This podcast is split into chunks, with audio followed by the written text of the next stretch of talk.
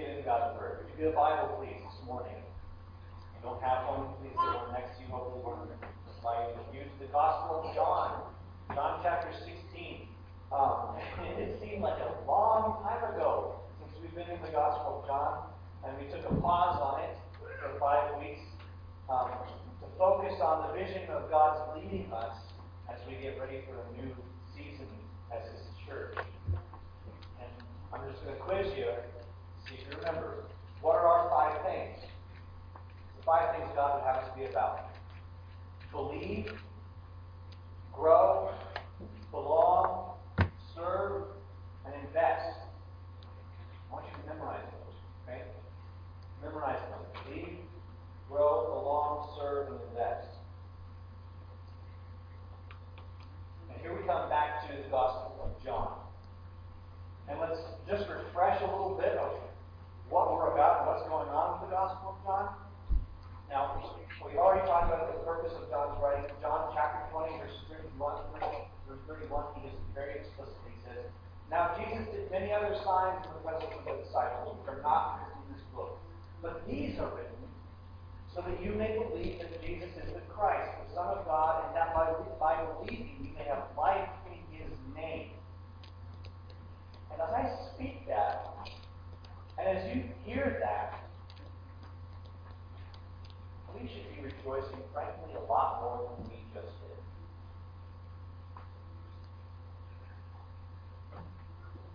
We are given this book because God has made a way for us to be set free from the power of death, the fear of death, and the, from the sin that causes death, and giving us life by finding life in the name of Jesus Christ.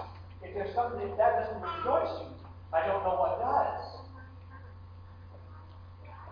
Isn't that worth rejoicing over? And we probably all say, yes. Yes, it is, it is worth rejoicing over. Question. Are we going to remember to say yes, that that's worth rejoicing over? When it comes Wednesday and our coworkers are cynically talking about how dumb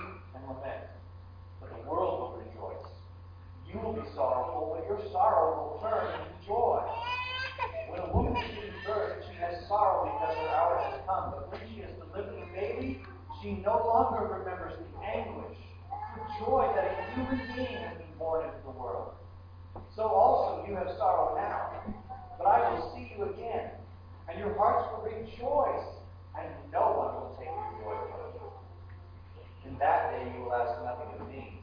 Truly, truly, I say to you, whatever you ask of the Father in my name, he will give it to you. Until now you have asked nothing in my name. Ask, and you will receive, that your joy may be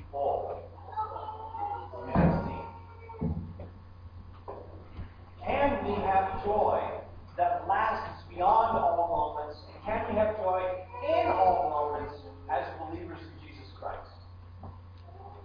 This text says yes. This text says the Christian's joy lasts forever. Now let's remind ourselves of where we are specifically in the Gospel of John. Jesus is down to his last few hours before his death. And he is teaching and preparing his disciples for the reality that he is going to die. But he's also telling them that he's going to rise again. And he's telling them that with them, after he goes to the Father in heaven, they will receive help, the Holy Spirit to be with them in a way that Jesus never could be while he was on earth prior to his resurrection. And here he is telling them that their joy is meant to last forever. Right now, it doesn't seem like in their lives there's much joy at all. Here's a question. When does Jesus say we should find joy? I think he lays out three instances in this text. First, we should find our joy when we don't understand everything. And right at the beginning of this passage, in verses 16 through, through 18, the disciples are asking all these, are peppering each other with these questions because they're confused. They're trying to put pieces together. Have you ever been in a super stressful situation? The thing you're trying to do is try to figure stuff out as fast as possible so you can have some sort of control over the situation. That's where these guys are at. I have no idea what that's like. No. Lived longer than, I'd say, five years. and maybe even less, depending on the crisis. Trying to put the pieces together. They're trying to come to grips with the reality that their leader, the one who, as the text says, they left their fishing nets to follow. They dropped their livelihoods, their, their things that identified them before. They dropped them and followed Jesus. The guy they followed going to. There's so much uncertainty about the future. We don't know what's going to happen in the next guess. But we don't ultimately know. So how in the world can the disciples find joy? How can we find joy when we don't understand it? There are a couple ways. First, we can find joy in the freedom of discovering or rediscovering we're not God. Look at what they say in verses 16 3. A little while and you will see me no longer, Jesus said. And again a little while and you will see me. So Jesus tells them in a slightly different way this time that he is going to be crucified a little while and I am going away. You will not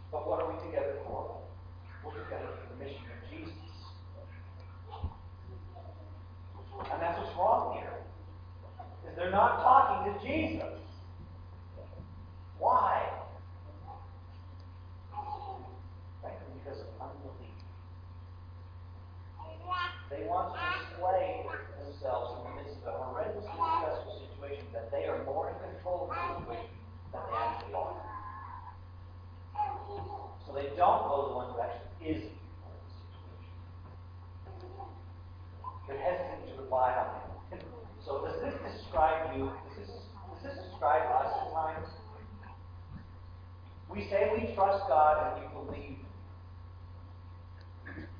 But the second we are given more than we can handle, we try everything we can to control the situation or interpret it, and then at the very end of all that hard work, come to God when we're forced to admit that we're not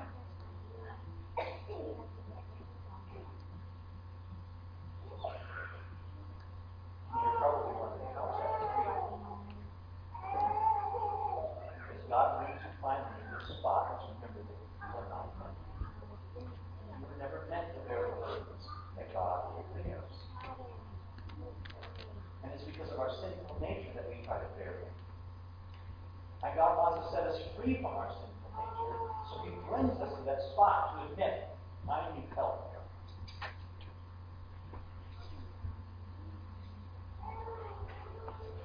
We're image-bearing creatures.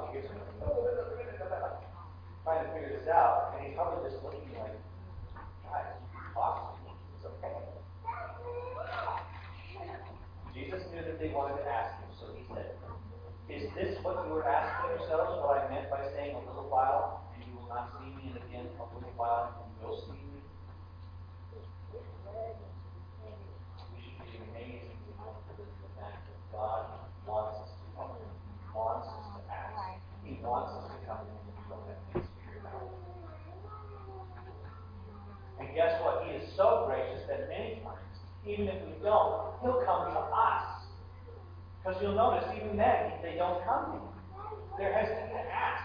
Jesus knows they want to, but He initiates. He gives the opportunity for us to ask.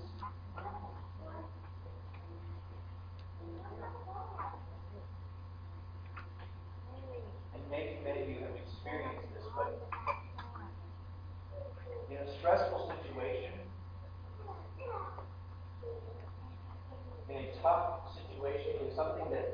overwhelming you, one of the best things you can do, even if you're not given a clear answer, one of the best things you can do, to bears this out, is to pray. Seek the face of God. There's a reason the Apostle Paul says, pray without ceasing.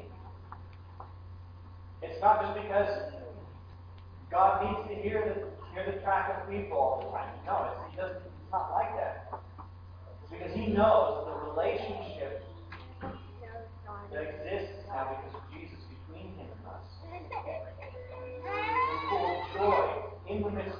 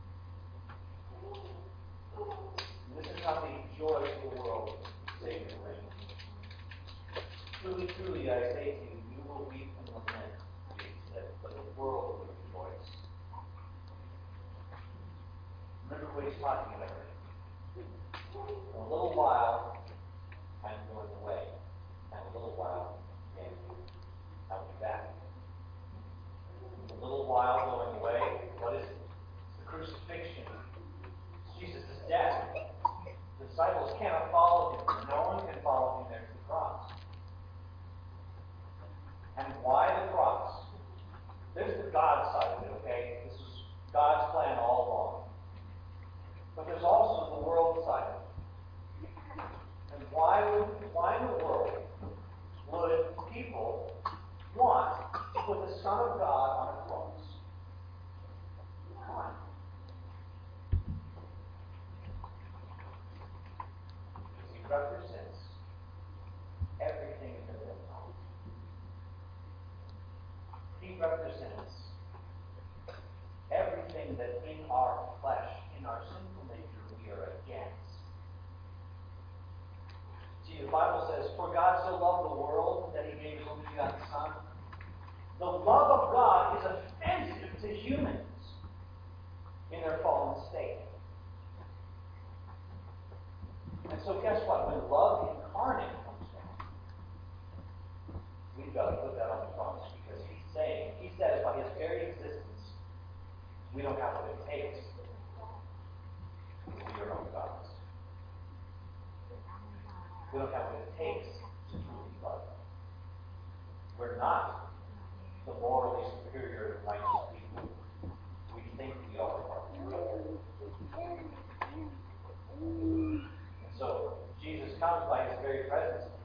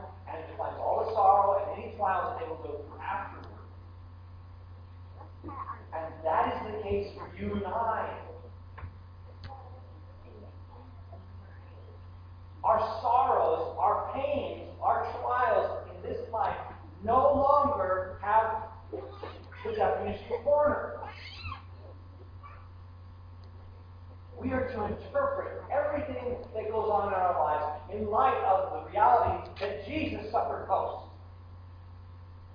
And that there is hope because he is risen.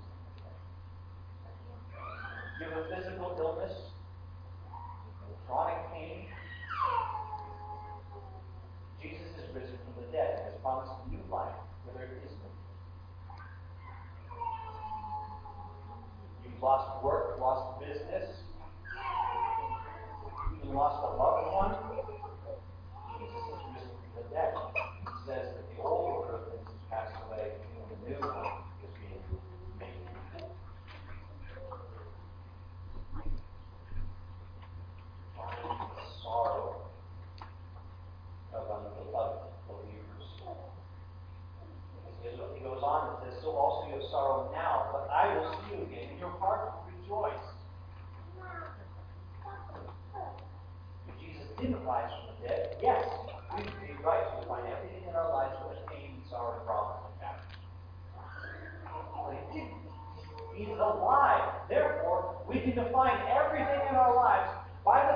that now we have joy.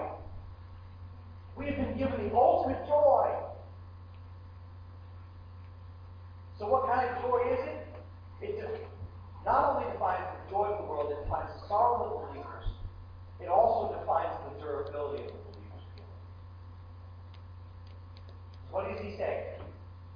I will see you again, and your hearts will rejoice. No one.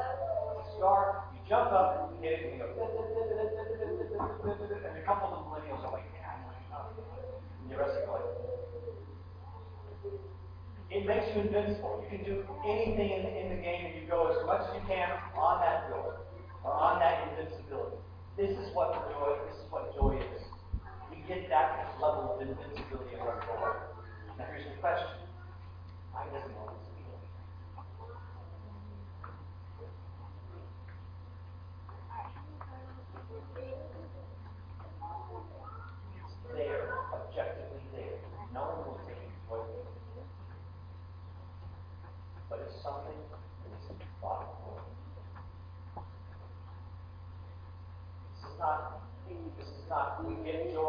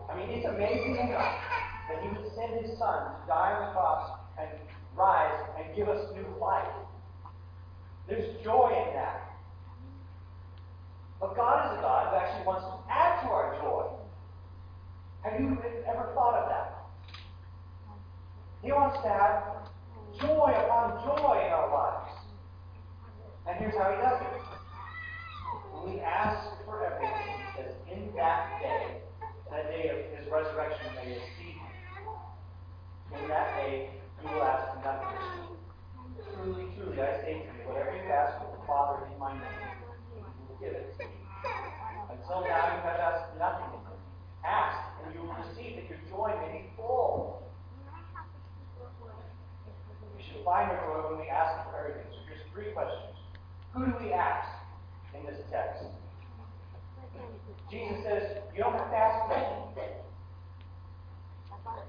You can ask my Father. You know how big of a deal that is. In our sinful state, we are separated from God, our Creator, our true Father. And Jesus comes along and reconciles us back to the Father so that we have now a communication line, access to have relationship, where He uses a beloved Son or God He gives us access to God the Father. Now, he won't say it here until after his resurrection, but he makes an important point when Mary comes to him in John chapter, I think, 20, where he says, Your God, your Father, and my Father. Jesus purchases the joy of us having a relationship, an intimate relationship with our Heavenly Father as a good Christ. When we ask of God the Father, and that day you ask nothing, truly, truly, I say to you, you ask of the Father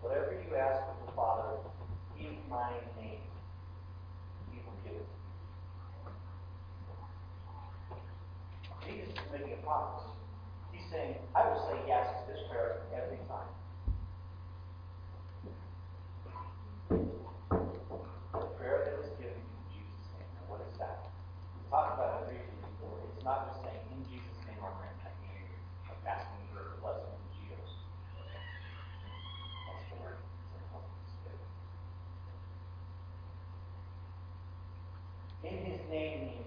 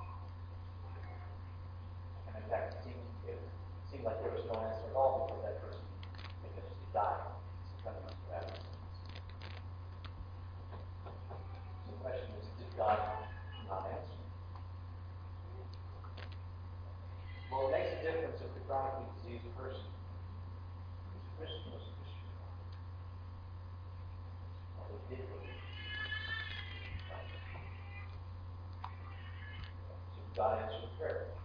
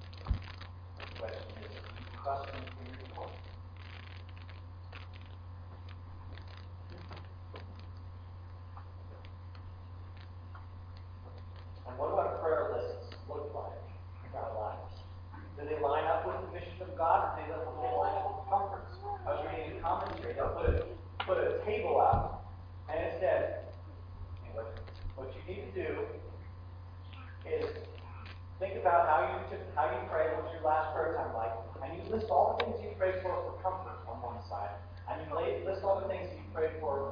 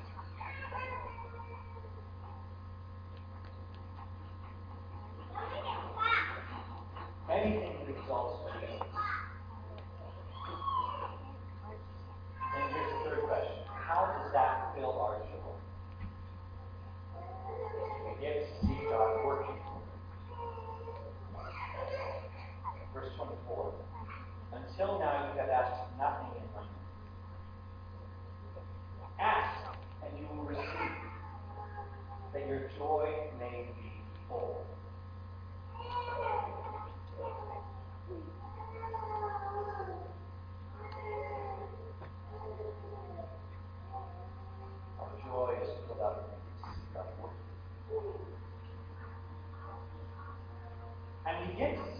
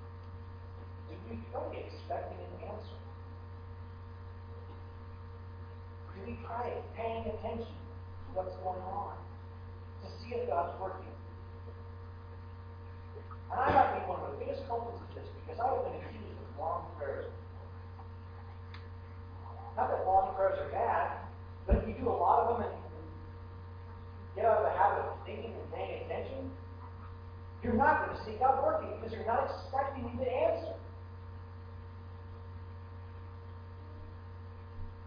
We need to expect God to answer because if you ask, and you will